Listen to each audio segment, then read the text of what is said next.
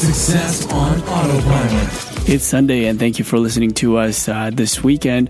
Uh, like yesterday, we provided a demo video of how to integrate the um, TextRazor API to create content uh, from different websites to engage your Messenger subscribers. Now, today will be the tutorial video uh, for ManyChat and how we were able to get the cleaned text um, endpoint or object from the Text TextRazor API uh, to make this all work. So I will post the link for the YouTube tutorial video below uh, so you can check that out. And uh, if you have any questions, uh, make sure to join our Facebook community and be happy to answer you there. And also, um, now, if you wanted to get access to our ManyChat library, I also put the URL below so you can check that out as well.